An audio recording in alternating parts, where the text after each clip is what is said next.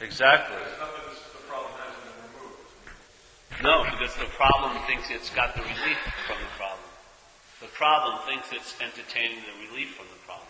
Self is getting relief for self, but it thinks it's from self. But it isn't. It's for self, because you're identified with what's getting the relief. That's not the relief. The true relief is realizing you're not that which needs relief. That's, for me, that's the true relief. I am not that which needs relief. And that's a stable condition. It doesn't happen, oh, if I have a good Tuesday, then I'm feeling great, and if I don't, I'm not. It's not based on feelings. It's a state. It's an optionless state. It's my mind recognized. Just like all that evidence that was produced in AA was not making any impact until a moment it did, when there was a surrender, and the mind became sober, it became sound, because it has that potential, and it recognized the dilemma. And it realized abstinence is the only way.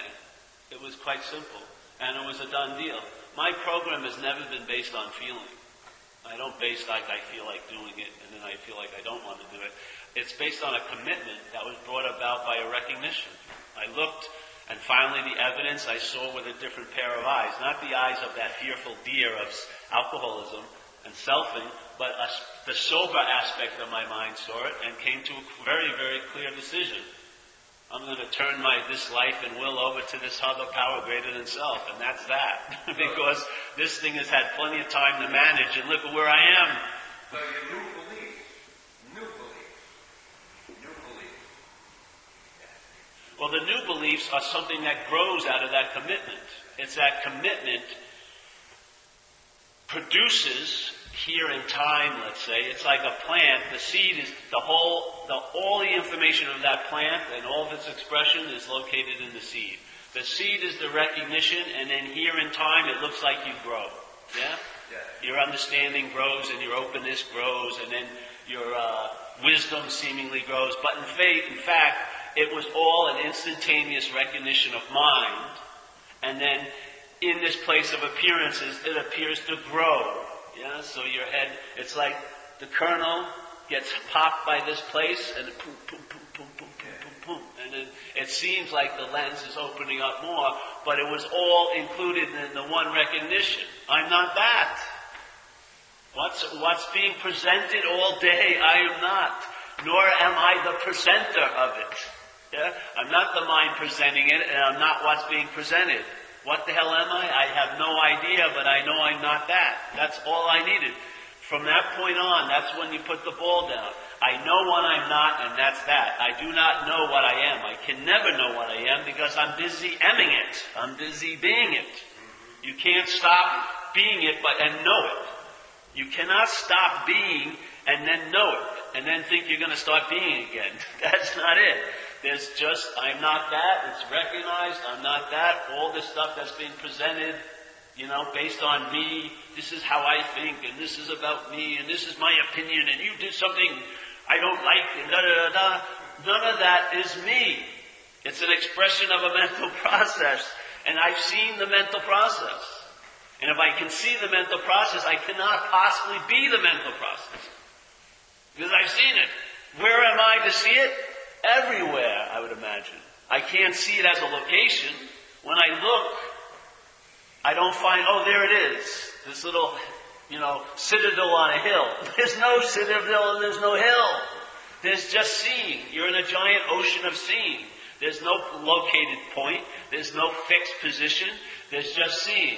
You pop out of a faux position, a fake position, and then it's everywhere. And then you realize even the entertaining of that was everywhere. There's never a special somewhere that gets finally broken down and then everywhere is embraced. There's only everywhere taking itself to be a special somewhere.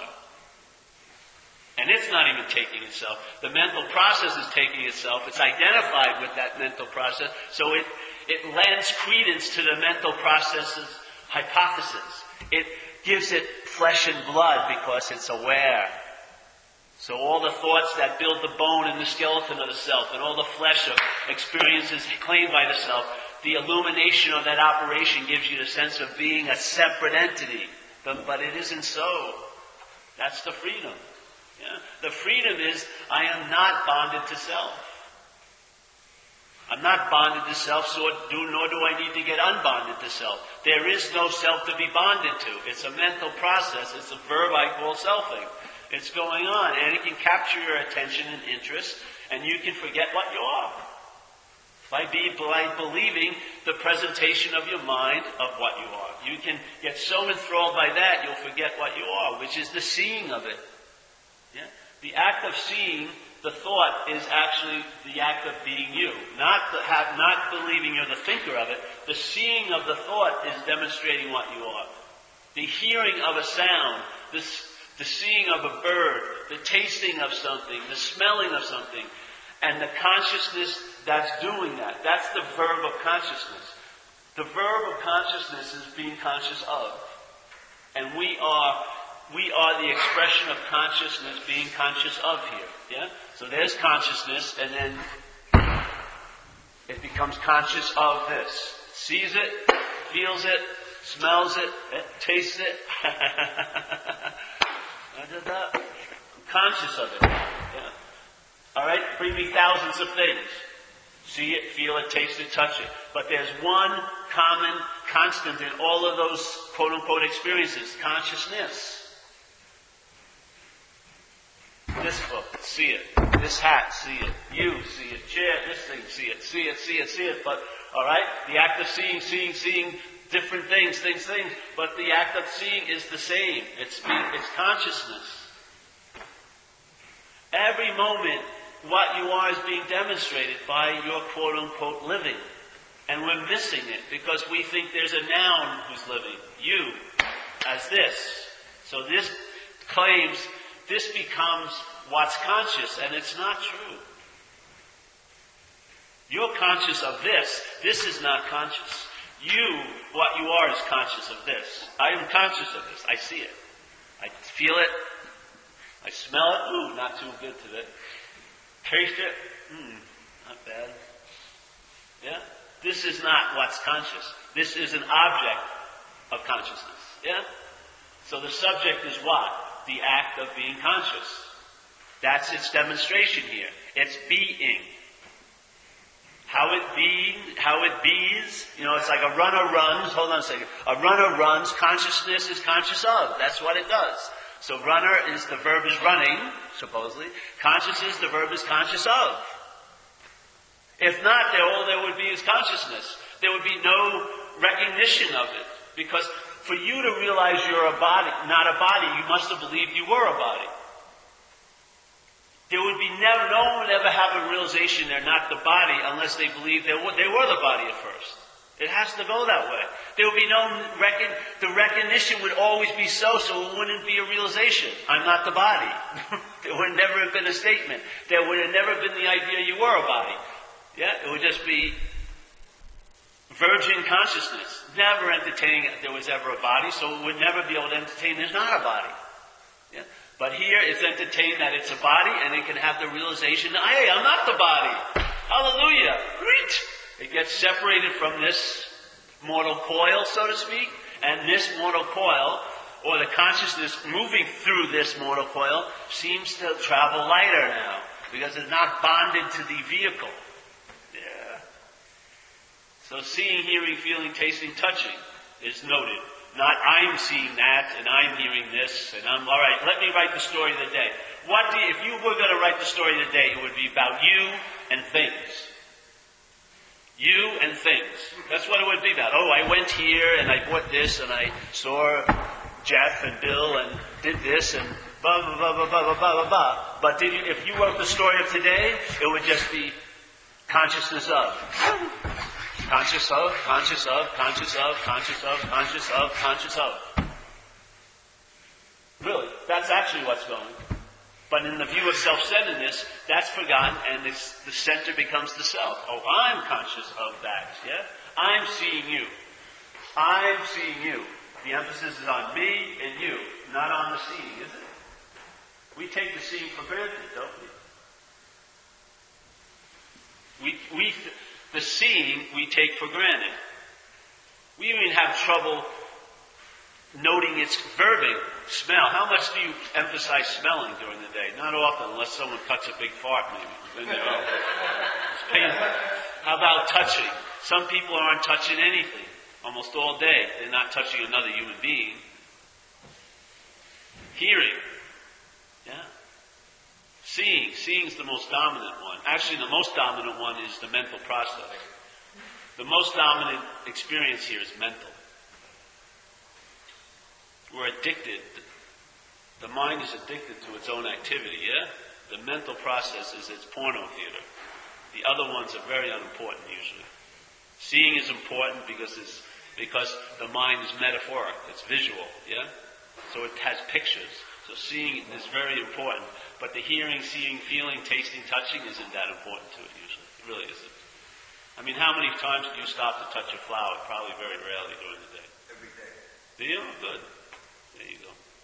So these things happen, you know what I mean? So therefore, if you start emphasizing other gates, what happens? You come out of the porno theater, your attention, and you start being conscious of what? The conscious of.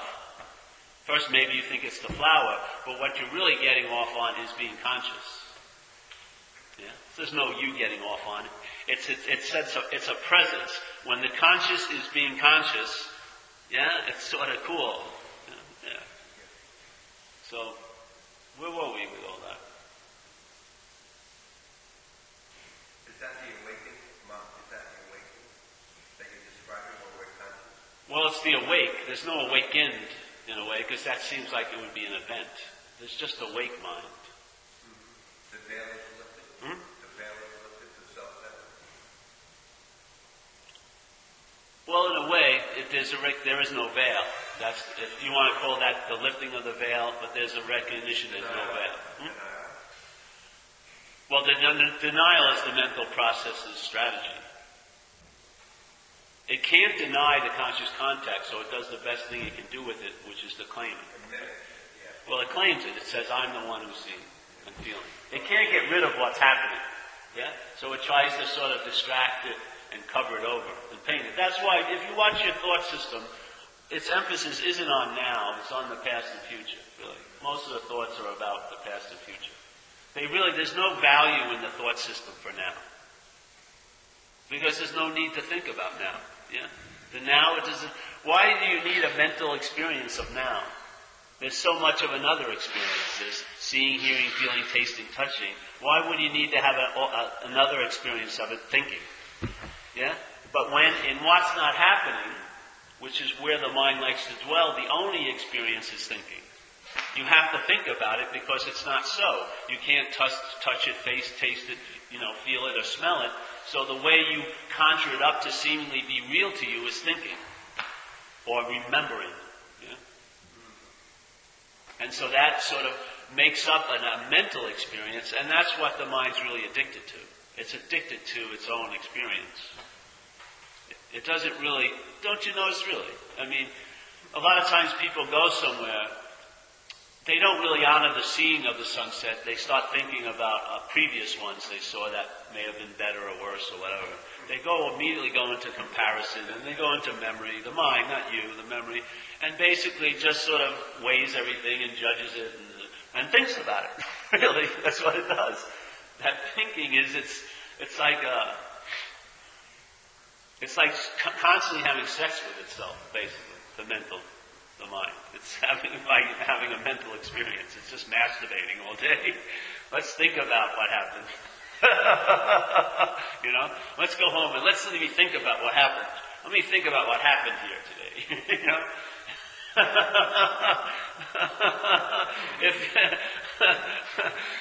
Seriously, if the awareness is activated, this moment's more than enough. You don't need to think about it. It's way more than enough. Yeah? It's like brimming. It's just okay. There's a full meal. Let's go. Another. There's no need to think about it. It's like you think it's adding froth to it or something, or steaming milk, but it isn't. It's just making fluff. Yeah. But if you're addicted to the mental process, which The identification as being a self is the true addiction to the mental process, because the mental process has made up and is making up the sense of being self. I mean, you're talking about drugs and everything, and pharmacies. Well, that's the biggest pharmacy up there. And you bought the biggest pill, which is, I'm that. Yeah? And that sets you up to buy all the other pills, because it's sort of unbearable to be that. Why? Because you're not that. It's just that simple. I mean, it's not unbearable to be a sheep, but it would be unbearable to a lion to be like a sheep. Yeah? There's nothing wrong with being a sheep, but for a lion to become like a sheep, it would probably not work well. Yeah? Because of its innate nature. It wants to rip throats out and stuff. It doesn't want to worry about being a sweater or anything. It just wants to eat and roar and stuff like that. So a lion adapting into a sheep life may have a rough time. Yeah? A sheep is fine. But the thing is, so a conscious, let's say consciousness, attempting to live as a mental thought, yeah, is a very, it's a tough foot to put in a very tight shoe. You know, because first of all, the ability of your mind to entertain has been enslaved. It's like a marathon runner, a great marathon runner that has been locked into a very small cellar and put on an oval of about a 4 by 4 foot track and just when it wants to really run, yeah? It wants to really entertain, but it's trapped in this system of self-centeredness, so it can only entertain the possibility self-centeredness offers. I will be okay. Someone one day may save me. Oh, this and that. When I get my condo in Florida, I'll be safe. I got the New York Times subscription coming every day, and I got TV Guide, yes, and I got an Häagen-Dazs in the refrigerator when I get home, so I don't care what happens tonight, because I know when I get home I can eat it all and watch a movie. All these things. These are the possibilities offered in self-centeredness, yeah? They seem large because we're in a subjective experience, so mountains can be molehills here, and molehills can be mountains, so by your head. But there you are. That ability to entertain when unbridled to self is unbelievable. One of the first things that happened with me, and I listened to it all the time at meetings, people would always say, oh, I will be okay. You know, they'd be having a hard time, and then the best their mind could come up with is, oh, I will be okay later. And I'd be sitting there, yeah, that was basically the norm of my community. I will be okay, always put off based on what you do or don't do, and this and that. Then something occurred, I just realized, okayness. There's a sense of okayness. Even when it looks like nothing's going well, there's a sense that it can override that looking. Yeah? The sense of okayness, of being conscious. Yeah? So that's a possibility, not out of self-centeredness, because you're okay now. What would happen to all your plans to be getting better later if you were okay now? They would be edited and revised immediately. Not by you, but by life. They would be edited and revised. If you were okay now, the whole way you're walking through this day would be different. Seriously. It just would. You wouldn't have to read a book about it. You wouldn't have to say prayers over it. It would demonstrate itself in the living of it. It's a living view. It's a living way of seeing. It's not something like you go home and read a book and you put on a pair of glasses, and then if you read the book at the same time you have the glasses on, you look a different way. Yeah?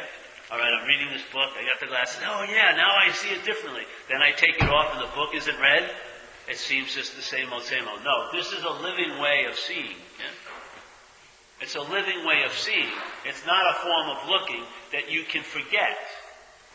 Yeah? It's not a pair of glasses you can take off. It's just a fact.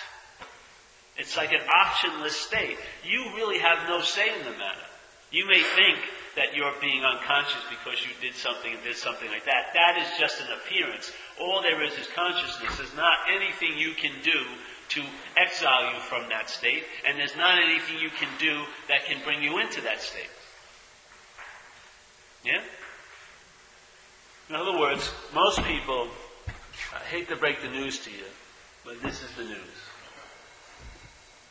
The mind in self-centeredness is seeking to be relevant as a self. The way it has relevance as a self is that everything that will seemingly happen to you will be based or predicated on what you do or don't do, what you entertain or don't entertain. In other words, your relationship with God is basically mostly based on you doing things and having things. Yeah? Therefore, let's say if I believe I did something to attain something, there's on the other side of that coin, you can believe you can do something to lose it. That's not it. Because all the while you're thinking you're going to attain something, there's seeing. And all the while you think you've lost it, there's seeing. What you truly are is being demonstrated. That's why St. Francis, I believe, said, what's looking is what you're looking for. It doesn't qualify the what's looking. What's looking after you go to the retreat is what you're looking for? No. What's looking after you've done a lot of service is what you're looking for? No. What's looking after you've meditated for 4 hours is what you're looking for? No. Basically, what's looking at any moment of any part of any day is what you're looking for. Wait a minute. In other words, I don't have to purify the way I'm looking? Well, not if you listen to that statement. Does it say a purified what's looking is what you're looking for? No. It says what's looking. Just a dog shit awareness of what's looking. Just right now. Is what I'm looking for. How could that be? I thought that it would look a whole lot different. Exactly. That's your head playing God. Yeah? God is being demonstrated, well, what you call God, the movement of God or being, is being demonstrated every second, and then you're living in an active denial of that demonstrating because it doesn't look like the way you think it should look. I would think God would be looking different. It would be looking lovingly all the time. It would be looking like with incredible compassion all the time. No, it's looking. Just the act of looking is being God. What? Yes. So if it's just what's looking is what we're looking for, and there's nothing, therefore you have really no relevance in the matter, do you? So all your acts of improving how you're looking doesn't change the deal that it's just what's looking, and all the things you think you didn't do that should have improved your what's looking is still not it. It's just what's looking. Exactly as you seem to be right now, because you are not the way you seem to be right now. Underneath the way you seem to be is the way you are at every moment, and that is seen. The way you are and the way I am is that we're conscious every moment. There's consciousness. You may not think it's a high consciousness, you may think it's a low consciousness, but I'm telling you, those are just degrees in this movie. All there is consciousness. That's the doorway. That's why they call it the gateless gate. There's no gate, there's no gatekeeper, there's nothing you need to do to enter it. It's a gateless gate. Or they also say it's an open secret. Why do they use the word open secret? How could a secret be a secret if it was open? Obviously. It's not a secret. It's an open secret. In other words, every moment that you're consciousness is that. I mean, it's like a self-correcting actuality every moment in being. Because you're being. So if you believe you're not being, if you believe you are being, if you think you're getting closer being, if you think you're far away being, yeah, it's just like, I mean, what more can it do? Because the shout of it is all the time, you never hear it. So you don't miss it because it's always there. You can't recognize something if something's always there. The split mind is a very different, it cannot recognize what's always there. It has to have a break where it isn't appearing, and then it appears, and then it can see it, and then it disappears, and then it can have a memory of it. But it can't see what's always so. It cannot. The mind cannot see what's always so. It can't get a sense of what's always so. Yeah? Not the conditioned mind. It's like the fish is in the water all day, seeing the clamshells and everything. I bet you it has no idea it's wet. Not at all. It's not having an experience of being wet. Like when you jump in the ocean, you have an experience of being wet because you are seemingly in the opposite, being dry. If you're in some state all the time, you don't recognize it. We're in that state all the time. That's why we're not recognizing it. We want to have an experience of being conscious more than we want the state of consciousness, because then our conditioned mind could recognize it. If you have an experience of being, like a peak experience of being really conscious, you recognize that. But you don't recognize all there is consciousness. It goes beyond our pale. We can't see it because of the way we're looking. You can't do it. If something was always so, you wouldn't know it was so. It's just the way it goes. Like if, John, when you were born, if my hand was put on your shoulder and it was on there the rest of your life, you wouldn't know it was there because it had always been there. Yeah?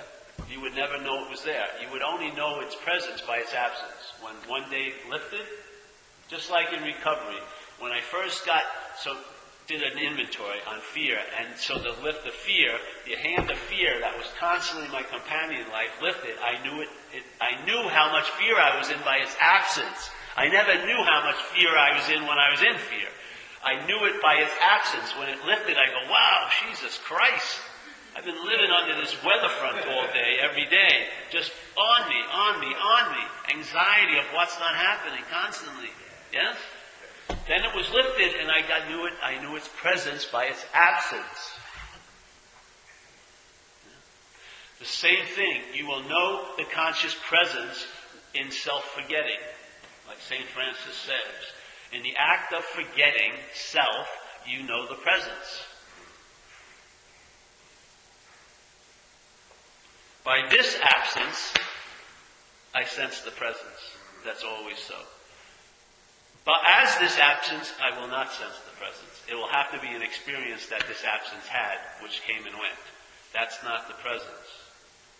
That's a phenomenon. That's an experience. It's not it. But by this absence, when you're in the verb of self-forgetting, it's not something, oh, I forgot self 30 years ago and... there you go. Well, maybe that happens to some people, but most people, they live, even that, they're really the living verb of self-forgetting. Maybe they've never, there was that moment of forgetting it a long time ago in time, but the act of living the way they're living now is, I would call self-forgetting. It's the verb of self-forgetting. You could call it remembering the truth, but it would be, you could look at it as self-forgetting. That self-forgetting is it. So it's by your absence you're reborn. To what? To the presence of consciousness.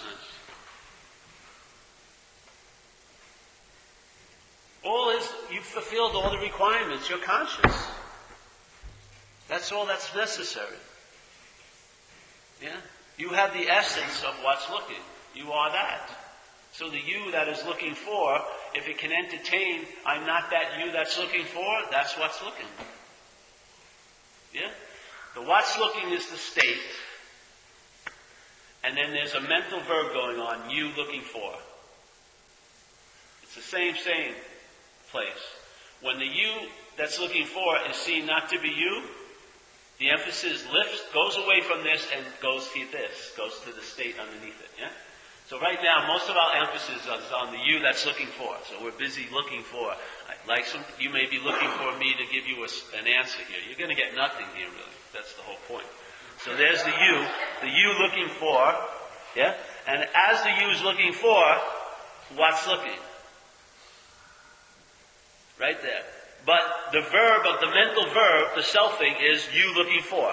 And our attention and interest has been captured by that. So the emphasis of our life is on the you that's looking for instead of the what's looking. That's all.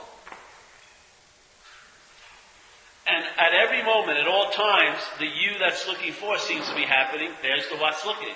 Because what looking is what you were looking for. It's so beautiful. That's why you don't recognize it, because it's right where you are.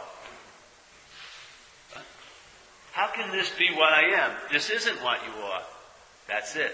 Yeah? So you go, okay, I'm the you that's looking for. How can this be what's looking? Well, this is not you. That's how it's what's looking. Yeah? It's the absence of this being me. That's what's looking. Yeah, yeah. It's a way of traveling. Yes. Does it exclude you from feelings and thoughts? No, you were never the thinker nor the feeler of them. They come. Your apparatus is an action figure. It's like in a giant bumper car show. You're bumping into objects and emotions and feelings and others and seemingly, and there's reactions. And so thoughts and memories kick up, but none of them are yours. You're just the witness of it, if you like. Even that I don't like to say. But there's consciousness. You're the consciousness of all that.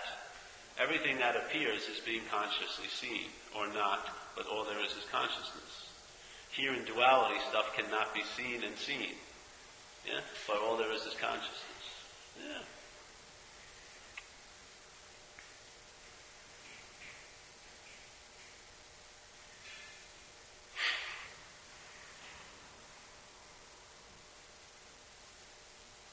I mean, you can't drop any farther down.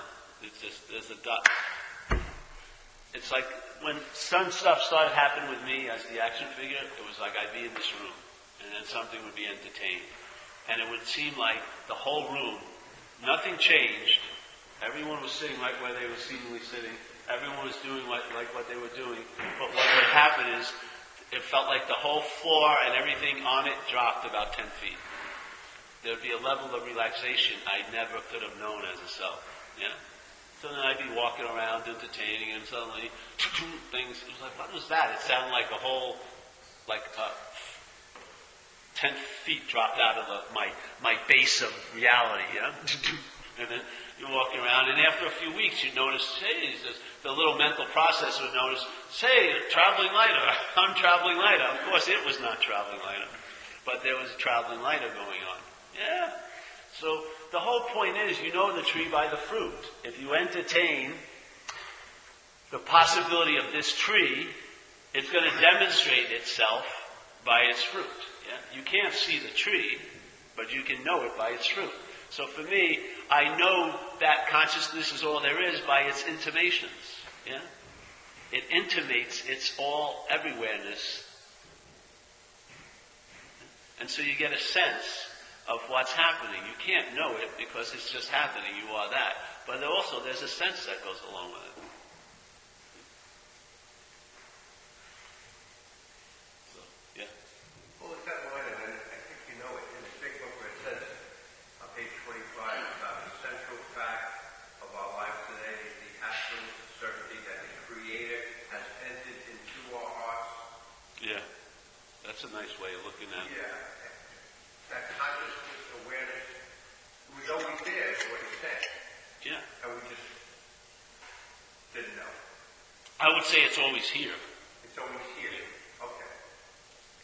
But having, not even knowing that it was there, I didn't even know it was in me. That's right. I didn't even know it was here until here. Yeah, that's right.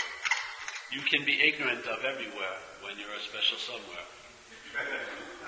That's the one gift of special somewhereness, is that you can forget everywhereness. But then the special somewhere wants to have an experience of everywhere, where that's where it goes a little bit off, because it can't have it can't have everywhere as a special somewhere. It can think it has experiences of everywhere, but that's not it.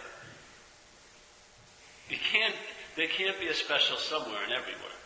If you know the definition of everywhere, it means it's like all-inclusive. Yeah? Everywhere is everywhere. So every special somewhere, where is it? It's actually everywhere. But I have a special somewhere. I have private thoughts and private feelings and private reactions to life. All right, that's the wall of special somewhereness. Yeah? But in fact, it's not true. Everywhere, just like the demonstration in our lives as alcoholics. You had to have this moment when you would be at a meeting and people would be sharing their thoughts and their feelings and their reactions. And after a few weeks, it would rub against your terminal uniqueness, because what they were sharing seemed to be your thoughts and your feelings and your reactions. And you had been cultivating the privacy and the specialness of those thoughts and feelings and reactions. You had created this terminally unique special somewhere, and it was really a drag in a way to realize everyone was thinking like you were. Everyone was feeling like you were, and people were doing a lot more heinous things that you were doing. I mean, they were topping you at every meeting. You thought, this is the worst thing I ever did. Oh, fuck that. I've done 30 things worse than that yesterday. What? So all that special somewhereness, that special terminal uniqueness was sort of rubbed off. And so you start getting naked, yeah? And you see the emperor has no clothes. That's what happens in AA. You start seeing your emperor has no clothes. It's constantly being revealed. You're not the emperor. There's no specialness, yeah? You've been taken over by a system of thought and interpretation one subdivision of it called alcoholism.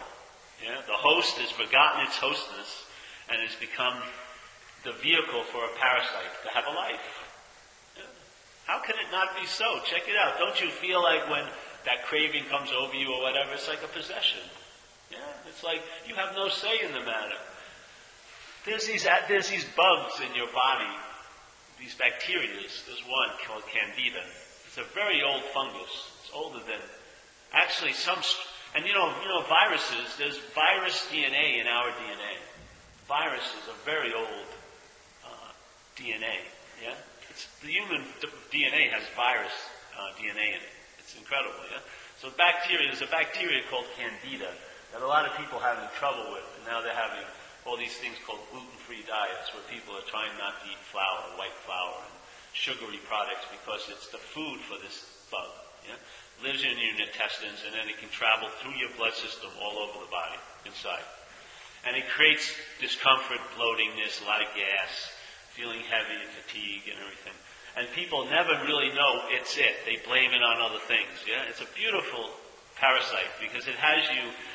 You never get, most people are just dawning on people now that they're suffering from this. And they've been suffering for a long period of time by this bug taking over the inside. Yeah?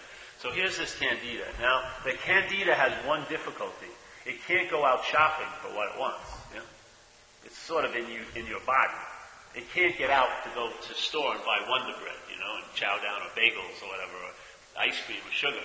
So it has to do what? It has to sort of jack into your system and sort of force you to want what it wants.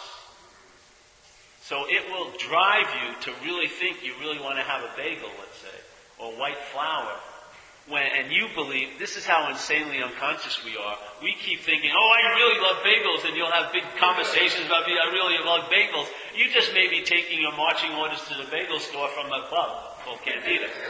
Because the Candida wants that freaking flour. Yeah? And it has to have you get it. You have to be its transportation. Or it could possibly die. Yeah? So all these thoughts you think are yours. The self-centered system is like a giant steering wheel. A lot of things can get it. And they're assured of having a long ride because every turn and every accident they get in, you'll claim it to be yours. It's called being identified as self. You can't see it as a foreign installment, so you have to take responsibility for all of its actions. You're paying the insurance dividends. You're going to court for the accident. You're doing this and you're doing that. And you're being impelled by a foreign thing called alcoholism. It's taking you over, and you're just like a giant steering wheel. It's so easy. It says, okay, let's get super jealous about something. The fucking idiot will claim it to be him. All right, let's go. Let's really act out. Let's create a lot of drama tonight. I want to have a big meal of anxiety and drama. Oh, this idiot, let's do it. He'll just pull the same old string. Oh, they're out to get me. Oh! And the bug eats all the energy and stuff like that. And we're just like morons to it. And we're so arrogant, thinking we're the crown of creation. We're freaking a home for thousands of bugs in this body. Jesus Christ. And they got more sway on what's happening in this apparatus than your little head does. Literally. Most of your desires and likes are based on what something in your intestine wants. It's fucking hilarious. Really. I mean, the self-centeredness is such a blinding mechanism. We're just ignorant of any evidence contrary to us being the doer and haver of our life. We can't see that we get possessed. We can't see that things take us over. We can't see it. We constantly think it has to be me. It's not. You've been taken over by alcoholism. It's a very intense parasite. It's not a real. I paint a picture of it, but it's a deep mental groove as a parasite, and it's one of the oldest, nastiest ones around. It's destroyed millions of lives over the time. Millions and millions is doing it right today. It's actively probably a certain percentage of the people you're running into. You're not seeing them. You're seeing the expression of a parasite called alcoholism. There's no good old Jimmy in there. There wasn't the potential of Biff. It's all washed out. They're just transportation for owl. Literally. And you're there to clean up the shit. Aren't you? When I got hit by the car, I was loaded, you know, I got hit by a car. And whatever, it was supposed to happen because it happened, but I got irritable, restless, and discontent. It was January 30th, 1980 in Rockville Center, Long Island. You know, January's around here, freezing, yeah? I had gone to a bar called Phineas T's on Merrick Road, Baldwin. It was a place my friend was a bartender at. And I went in there, and I had tried, because I had been suffering from the life of alcoholism, and I had had some spiritual background. I had gone to a spiritual meeting that night of a group I used to be involved with. But when I went there, my head told me I was so distant from it, you know, I was so far from removed from it, I could never get what was offered again, yeah? So I went back to the bar after the meeting, and I went and I saw my friend, and he gave me a Quaalude, yeah? You know Quaaludes back then. I had a Quaalude, and I was taking shots of Grand Marnier. Lousy shit, but whatever. Grand Marnier. And I'm on a Quaalude. And there's just the waitress and him there, yeah? This is around 11 o'clock. So I get out, and I get in my car, and I drive to my sister's house where I was staying. I just moved up from Florida. And I go in the house, and I start getting irritable, restless, and discontent. And my head starts telling me, like a party erupted at the bar after I left. It was like January 30th, Sunday night. There's nothing going on at all. But I started to think I was missing something. Because now it's about 12:15. So I'm thinking I'm missing something. And the imperative got so strong, I followed it, yeah? I got back in, you know, bundled up, got back in my car, drove down to that bar, thinking I was going to go to this big party. But what I was supposed to meet was a big Chevy Monte Carlo. Because that's what happened. I stepped out of the car and I got run over by a car. Yeah? And then, when I came to, I was in a whole different movie than I ever knew before. Because I was 26 years old, I was in that invincible state, and suddenly I'm fucking in a hospital. Screwed, big time screwed. And what was really funny was the parasite basically sensed like it lifted off. It didn't want to have the experience of what was going on. It lifted off me in a sense, but it hovered around, yeah? And he let me have its results, basically. That's what it felt like. It left a little bit, it hovered over me, and it let me have the results of its actions, yeah? Now I'm fucked, physically, for the rest of my life in some ways. You know? Talk about a possession. That's a possession. And that thing has carte blanche to your life if you're identified as a self. Drinking or not drinking. It's coming in and out, taking you over. You're like a summer vacation spot, a winter vacation spot, a spring drop off, and a fall fling spot. It's just coming in and out all the freaking time. You just got this giant steering wheel. You'll claim anything it expresses through you as yours. It's called the act of identification. You can't even see the killer within you because you think you're the killer. It's so incredible. And if you believe you're that, you can never entertain being free of it. You will never entertain being free of it.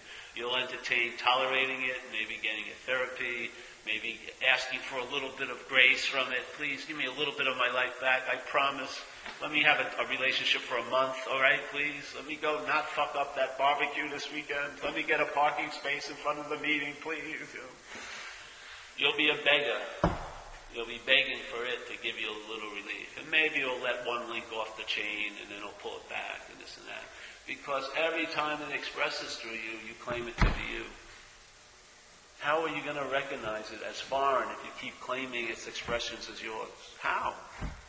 Are you going to pray for a God to remove it if the God is made up by your head and it's a lesser God than your head?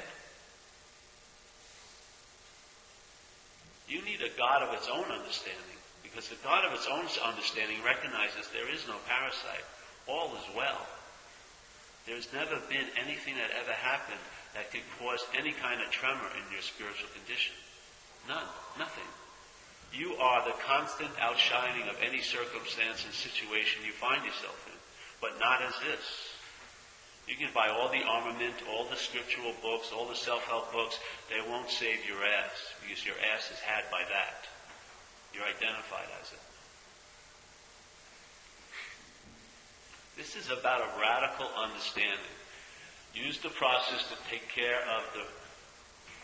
of the effects on a certain level of the parasite, but please start entertaining you, not that. Because then true relief, your mind can entertain being free. But not as that. It cannot entertain being truly free as a self, but it can entertain being free from it. It has that ability. It's always present at all times. It's its nature. Yeah? It's constantly awake and aware. And it's aware of what you're not. But we're not aware of what we are, because we're identified as what we're not. And we're suffering it, don't we? Jeez, Christ. So what we're going to do today is, well, we just did it actually, but we're going to do the fourth step. We're going to start doing the fourth step. You don't have to write or anything, I'll just explain it, and then, because most of you have done them, right? Well, then you can go back and do them, the four columns. But I want to go into, we did last night step 3 in a lot of ways, where we thought well about step 3, which that's what it says at the bottom of the second paragraph on page 63. Well, thinking well is about going over the preceding pages, yeah? From like the bottom of page 60 to 63. You entertain what was said there, because he talks about the main principle of AA, which is to rely on something greater than self. Yeah? And then he gives us descriptions of what will happen when you rely on something greater than self. Yeah? Okay, so now it says, all right. It says basically not much is going to happen unless we take some action. So the action is the fourth step. So here it says very clearly, all right, therefore... We started, well again he says our liquor was but a symptom, so we had to get down to causes and conditions. So that's an important thing. Causes and conditions. So really, what's causing your condition? Really. It's important to find out. Yeah. So that's the bottom of 64, the first paragraph. So it says, therefore we started upon a personal inventory. This was step 4.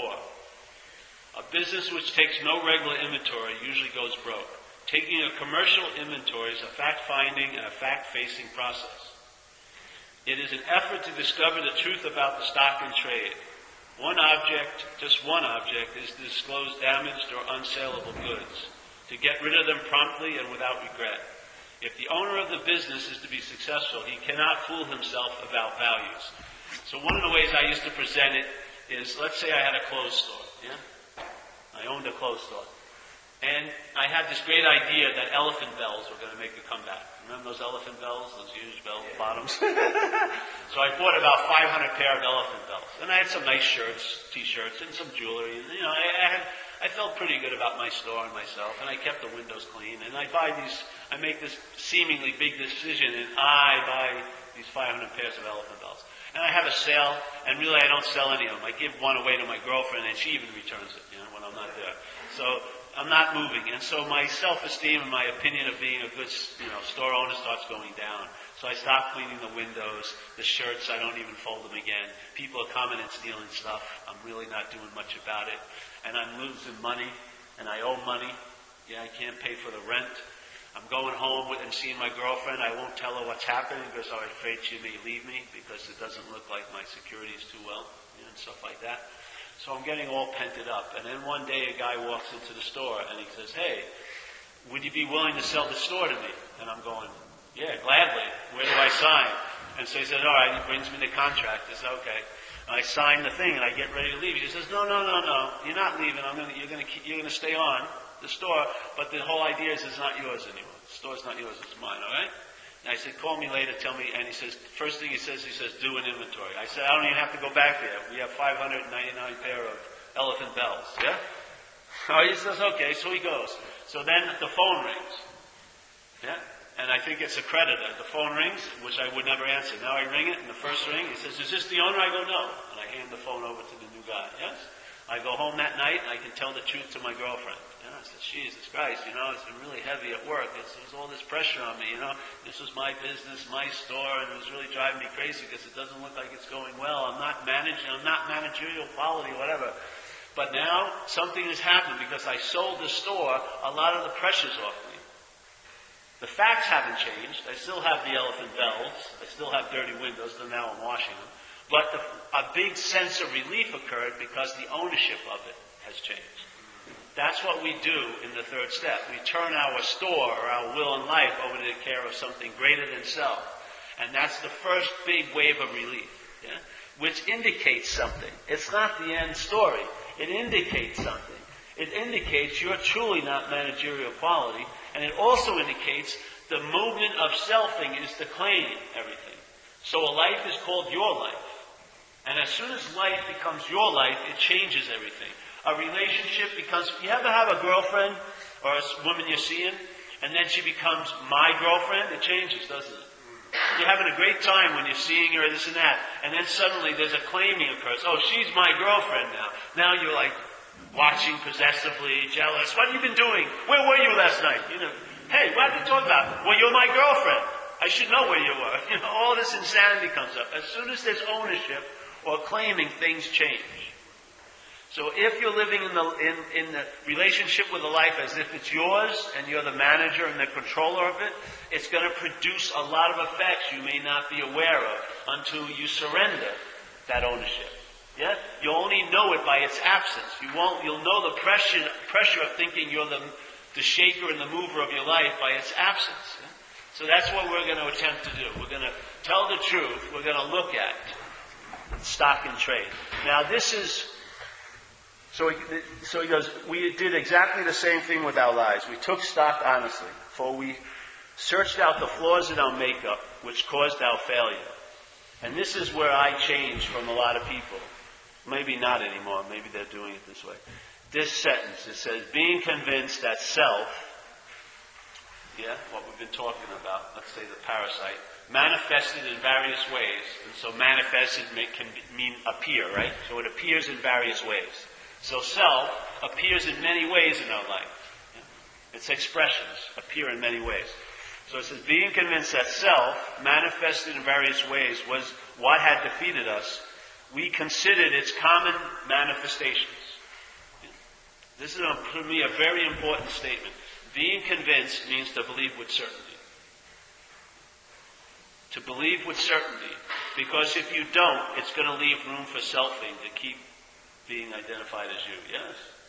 Being convinced that self, manifested in various ways, yeah, is what has defeated us. Now, if I walked around this room, we did this last night, but if I asked what self defeated you, we'd all have the same answer. It would be mine, yeah?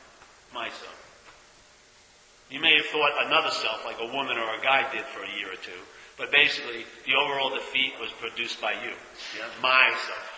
Yeah? So it's the identification with self that defeats us. That's my view. Yeah? I'm defeated by self by it being me. Literally. Why? Because if I believe it's me, this is what's going to happen. As it says, okay, we're now going to look at its common manifestations. The first one we're going to look at is resentment. Yeah? It says resentment is the number one offender. So my view is, what we're really doing an inventory over on is the expressions of self, or the expressions of the parasite in our life, yeah?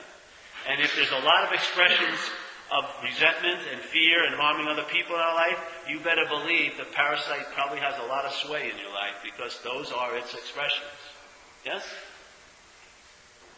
Self-manifested or expressing in various ways is what has defeated us. Resentment, fear, harm done to others are the grosser manifestations or appearances of what? Self in our life.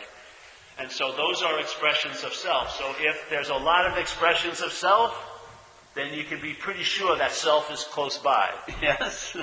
I mean, we do a thing with there's a guy, I'm a guy who has a beautiful lawn, yeah? A nice house with a porch and a really nice lawn.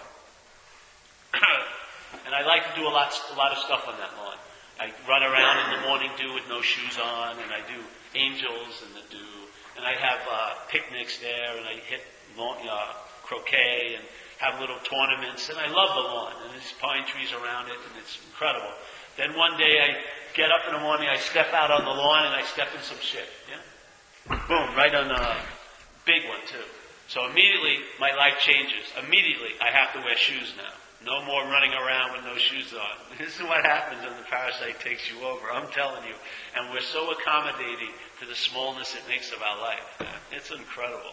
It is freaking incredible. We do not put our foot down when this thing keeps taking over. Acre after acre after acre, we willingly give it to it because we think it's us. Yeah, it's unbelievable. It really is. So here we go. I step in some shit. There goes the running around with no shoes on. Gotta buy shoes. Big boots with the stuff that shit can be washed off easier, maybe. Yeah? So then I go in, and like most alcoholics, what I think is I'll just not think about the problem, and it'll go away, maybe. So I close the door, and I go in for an hour or two, and I come back out, and I step, and I don't step there. I step somewhere else, and I take a couple more steps, and I step in some more shit. So now I realize it's starting to smell, too. And I had a picnic planned that day. I got to cancel that. No way, you know. And then I look around, and there's a lot of shit all around the yard. So what do? I go inside, and I sort of start getting depressed. Man, I'm overwhelmed. I don't know how I'm going to deal with this. So I pull those shades down. Don't look at the lawn. And I get pictures of lawns. And I replace the lawn, the real lawn, and I start having memories of how it was to have a lawn. And look at this beautiful lawn. But there's a big one out. No, not that one. This one. Look at this picture of the lawn.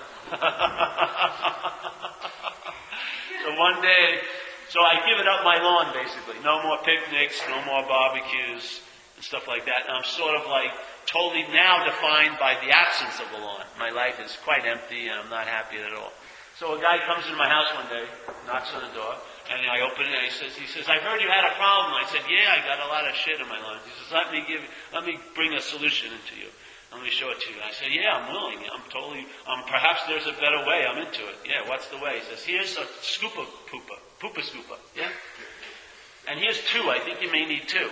If you get really good at scooping up the poop, there'll be times when you'll have a nice bit of lawn without any shit on it. Yeah? I can't promise the whole lawn, and I can't promise it for a long period of time, but for some period of time, you'll have a little bit of your lawn. All right. So now you start practicing picking up poop. And you're pretty good. You're two arms, blah, blah, blah, blah. And then every once in a while you can get about 3 by 4 foot of lawn where you can stand by yourself and have a hamburger. It's like a mini picnic, and you know, stand there, and then there's still shit around there. But you know, okay, and then you get even better. And then other people have the problem here about it. So they start calling you up, and you start telling them, yeah, This is my autograph model of Pooper Scooper. Send me $50. I'll send you a little manual and a picture of myself. And here you go. I bet you in a couple of weeks you'll have a little bit of lawn back.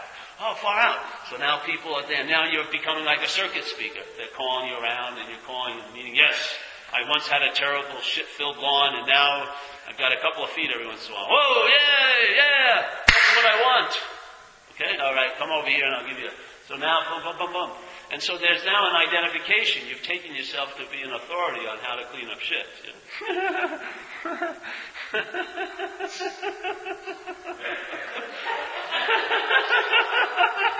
So you actually invested in having the shit around. Because if the shit wasn't there, you wouldn't be an authority on it. Yeah? So an identification sets in, and now I got to have shit to be an authority of how to clean it up. Yes.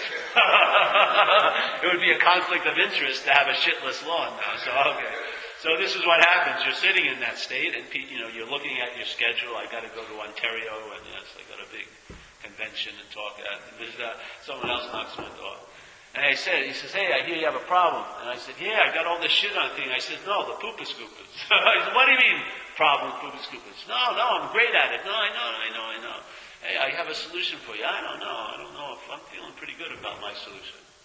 I got a couple feet of lawn every once in a while. I'm really well respected. I'm going around speaking to people. I have a lot of followers. I don't know. All right, well, maybe one day you want to entertain it. I said, okay, what is it? He says, find the dog. What? Find the dog. What are you talking about? Well, shit is an effect of a cause, I'd say. And that cause is the dog. If you get rid of the cause, you won't have to clean up the effect. Yeah, but if I get rid of the dog, then I won't have any shit on the lawn, then I won't be a circuit speaker about cleaning up shit. Oh, I don't know if I want that solution. A little radical for me. All right, well, there it is. If you find the dog and you get rid of the dog, you won't have any shit on your lawn. Now, if you're identified as the dog, you can't entertain that possibility. You just got to get good at pooper scooping. Literally, that's the best you can do. And maybe you'll have a little bit of your life back every once in a while, but you'll be busy cleaning shit up, denying the smell, or calling it a perfume or whatever. But if you get rid of the dog, there goes the shit. Now, I like pooper scoopers. They were very valuable to me, but I'd really like to have no need for them. I mean, it doesn't diminish my honoring pooper scoopers. When I had a lot of shit on the lawn, they were incredibly valuable. But it's sort of like, when I had a lawnmower was valuable. If I move into an apartment, the lawnmower is not valuable anymore, because I have no lawn to cut. Yeah? It's you know, I honored the lawnmower, it was great, but I'd rather live free of needing a lawnmower. Yeah? I'd rather have just a nice lawn. That's the thing. Find the dog. I'm saying the dog is you're taking the dog to be you. That's why you can't get rid of the dog. So you're busy learning how to clean up its shit. If you can't entertain getting rid of the dog, you're going to have to become a master of cleaning up shit. Shit merchant. Yeah. And you can be good, and there's different degrees, but that's going to be a preoccupation. Because there's always going to be the potential for shit to be on the lawn. Yeah? Because the dog is always there. So, to me, that's how I look at it. Self is that dog. You're identified as the dog. You don't like the shit, but you can't entertain getting truly being free of it because you're the dog. And dog shit. Until you realize that you're not. That's right. Then you can be rid of the dog. But until that point, you can only manage the excrement that the dog delivers, really. You can manage it really well, which is a pretty cool life, and you can imagine it bad, which isn't maybe such a cool life.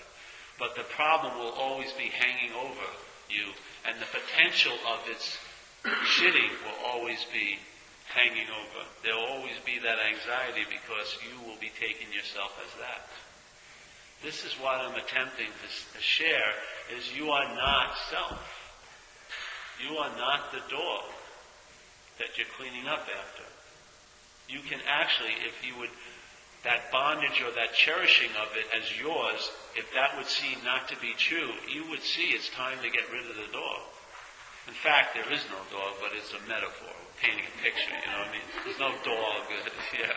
But, yes, it would be time. You would be able to entertain to be free of it. Really. So, resentment is... Obviously, you've heard mostly, probably other workshops, it's from the word sentere, which means to feel, and then it's a re-feeling. I'm saying in self-centeredness, that's all we're doing. Yeah? We're re-feeling everything. Everything is a re-feeling. Everything that comes up, every contact that's occurring is being interpreted by self, and then it goes into memory and it re-feels, and it rethinks, and it observes and it represents. Yes, that's what mind does. It represents life. It represents life to you in a mental frame.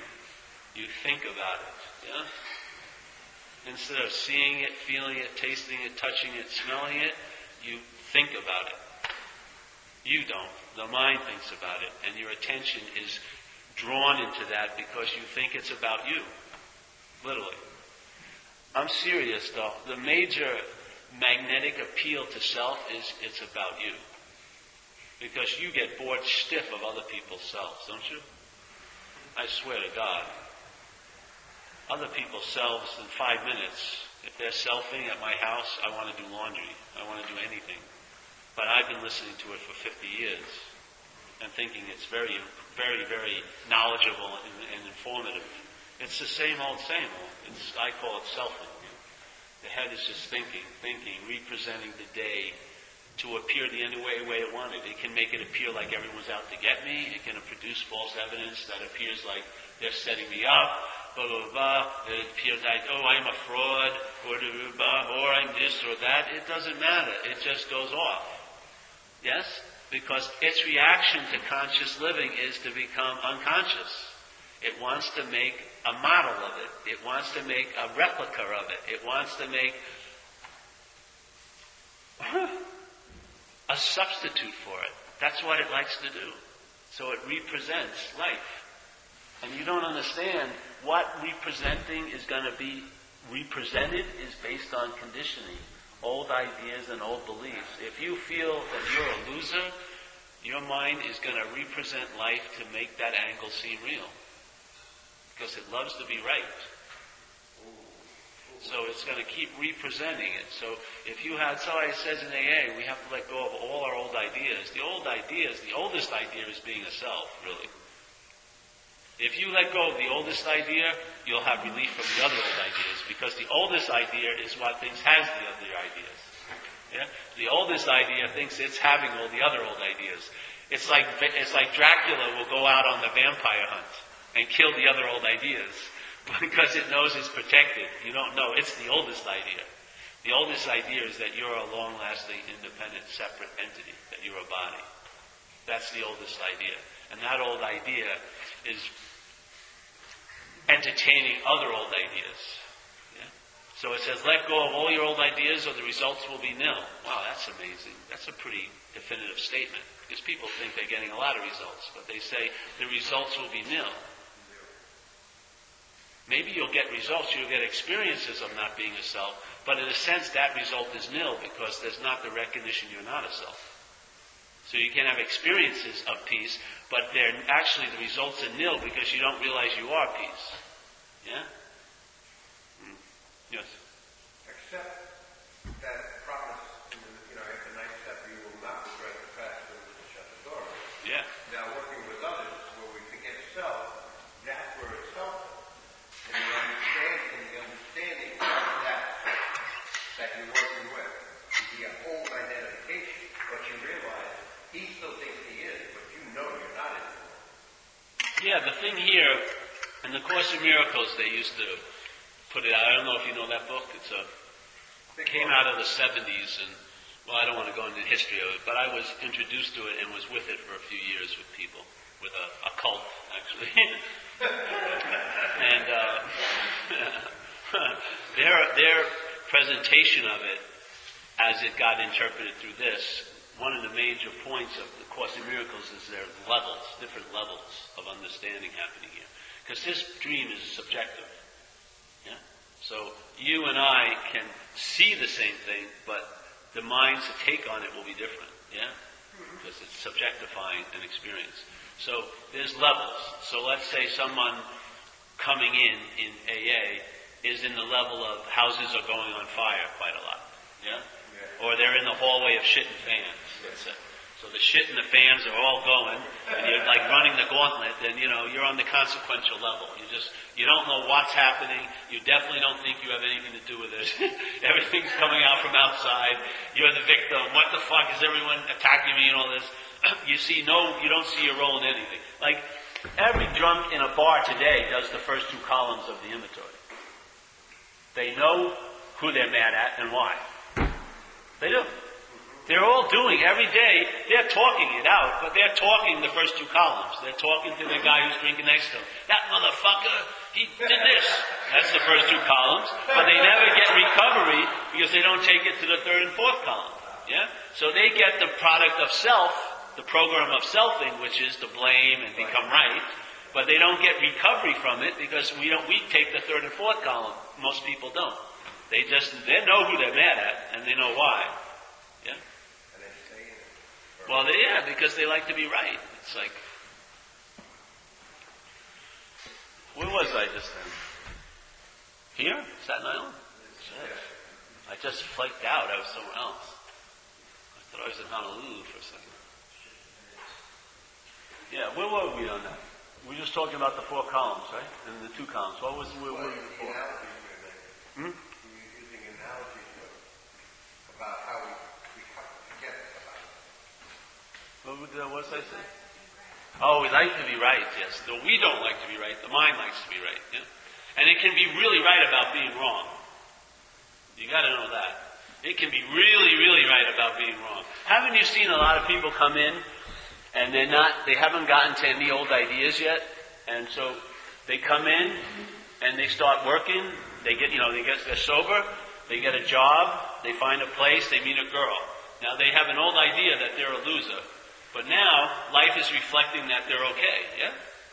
If they look around, they got someone that likes them, a person, a female. They got a job. They got a place to live. Things look pretty good. And there's a conflict is created because their old idea is that I'm a loser. Yeah? So there's a pressure now builds up. They get uncomfortable with it getting better. Yeah?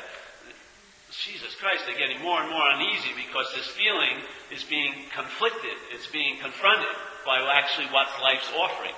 So what a lot of times happens is they go out and get loaded and they're sitting in a stool. They lose the apartment. They lose the girl. They lose the job.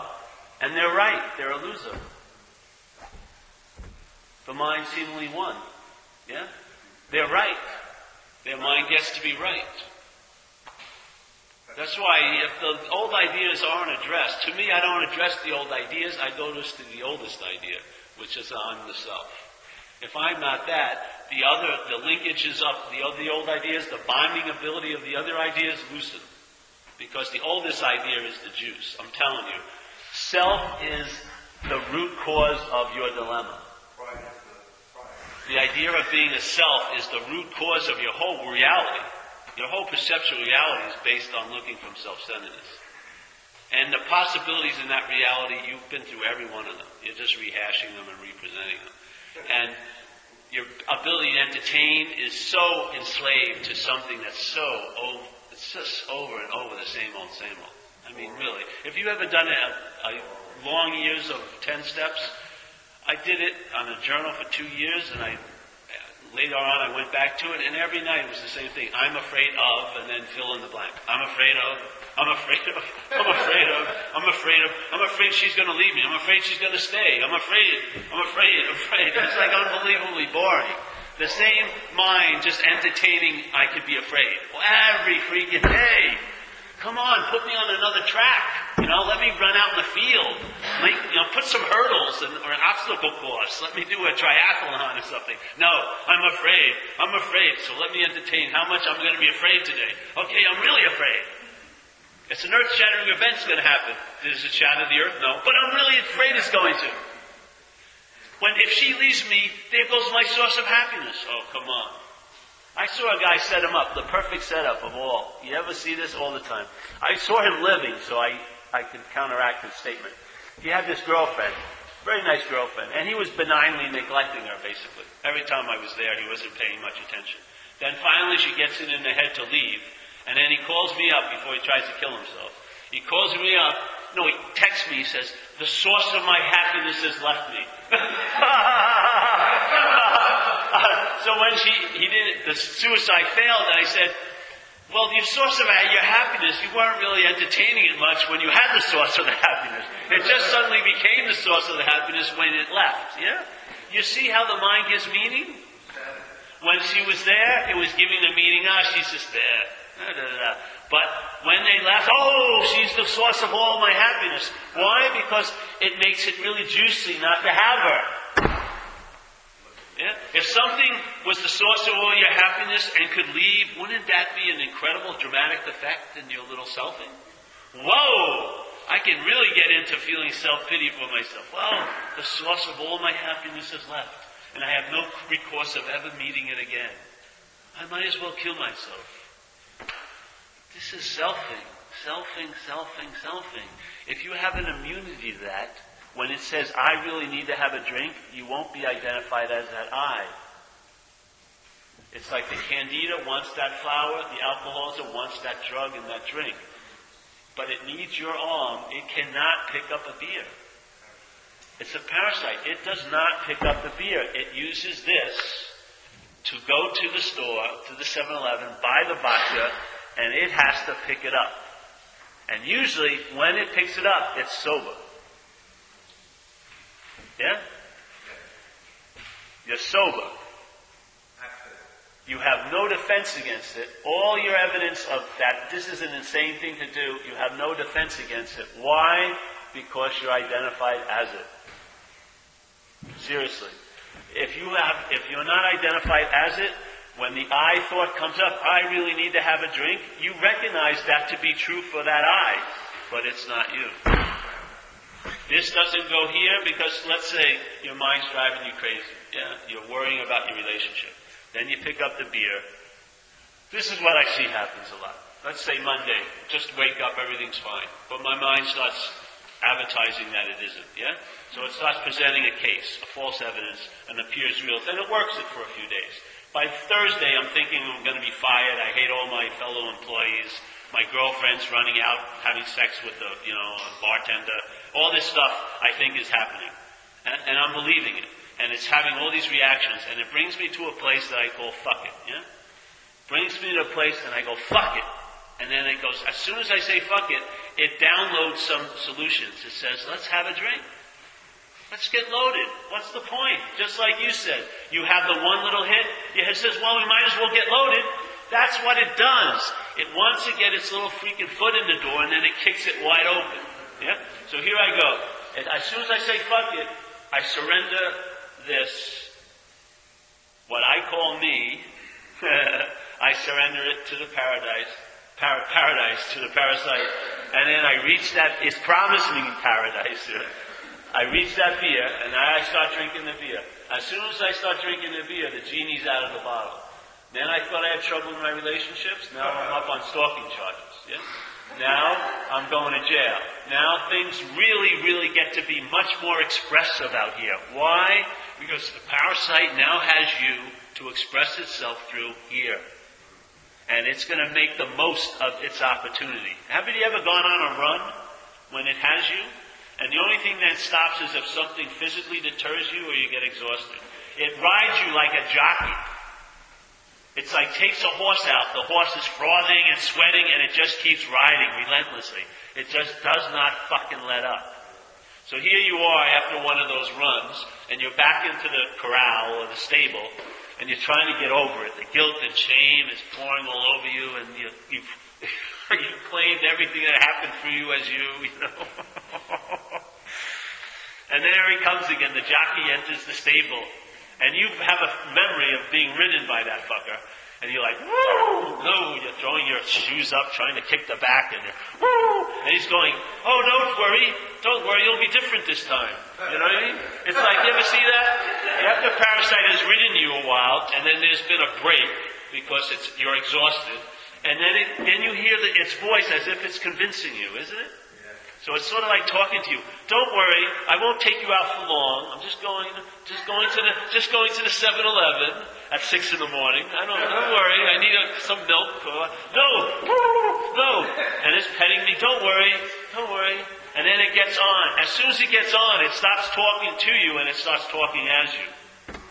There's no convincing anymore. It's going, call up the dealer, go right to the whores, whatever, pick up 7-Eleven. It's not like, oh, should I go? You're going to 7-Eleven. It's a possession. It never leaves, in a sense, because you've got the steering wheel constantly offering it to it. At any time it wants to drive, it has total impunity. Everything that happens through it, you'll claim to be you. It's like a perfect crime. It commits crimes every day and no one fingers it. It's always me, I did it. And then you sentence yourself to punishment, guilt and shame all fucking day for what it did. What's the word powerless mean? Everyone who thinks they're big book thumpers, if you have guilt and shame, you're not doing the fucking first step. It's a powerless. Powerless means you're powerless. It means when you were dancing with the gorilla, you had no say in the matter. Why are you having guilt and shame about it? Why are you claiming that behavior?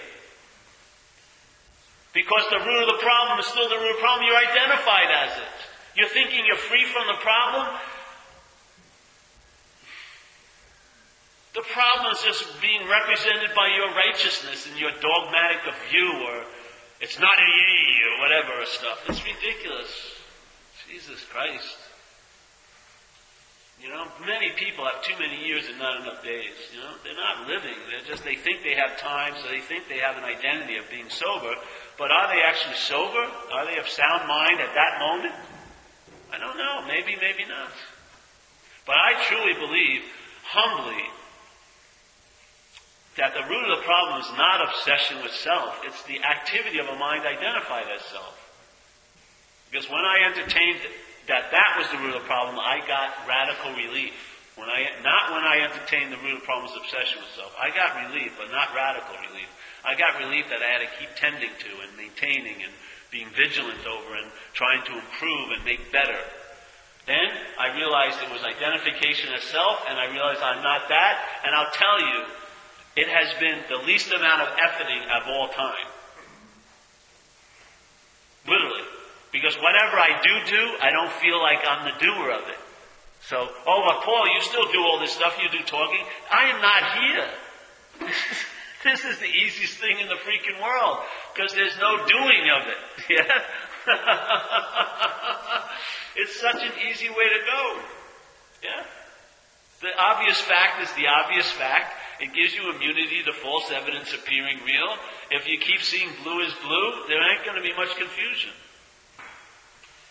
If you see red is red and blue and orange, you're not going to be so confused, yeah? You're going to see again.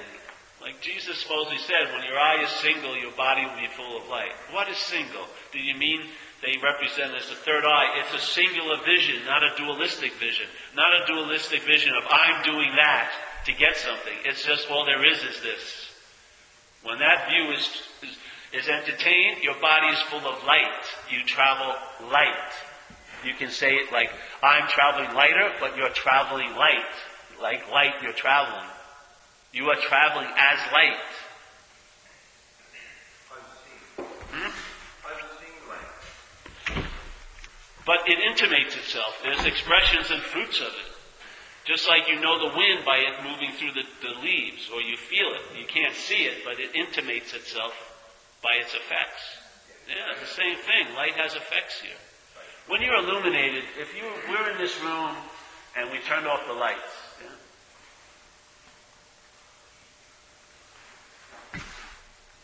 It got dark. There would be problems.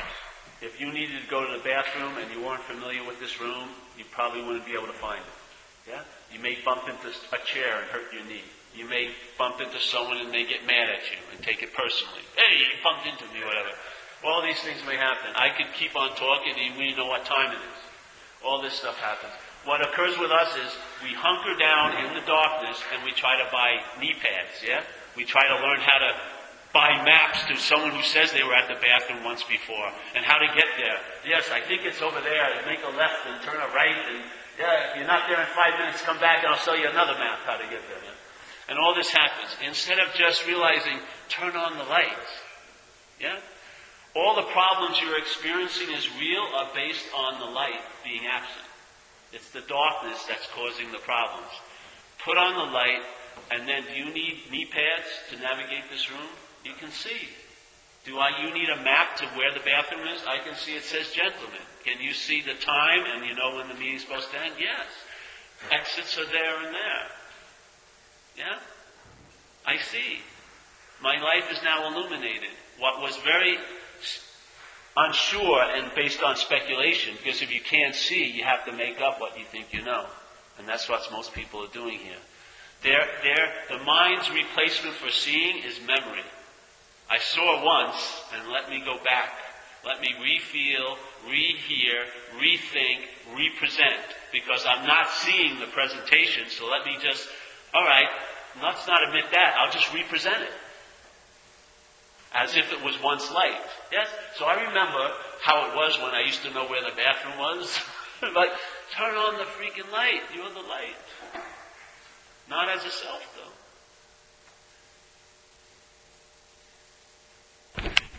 I think we want to stop for a little bit and then a few minutes. Yeah. All right. Thank you.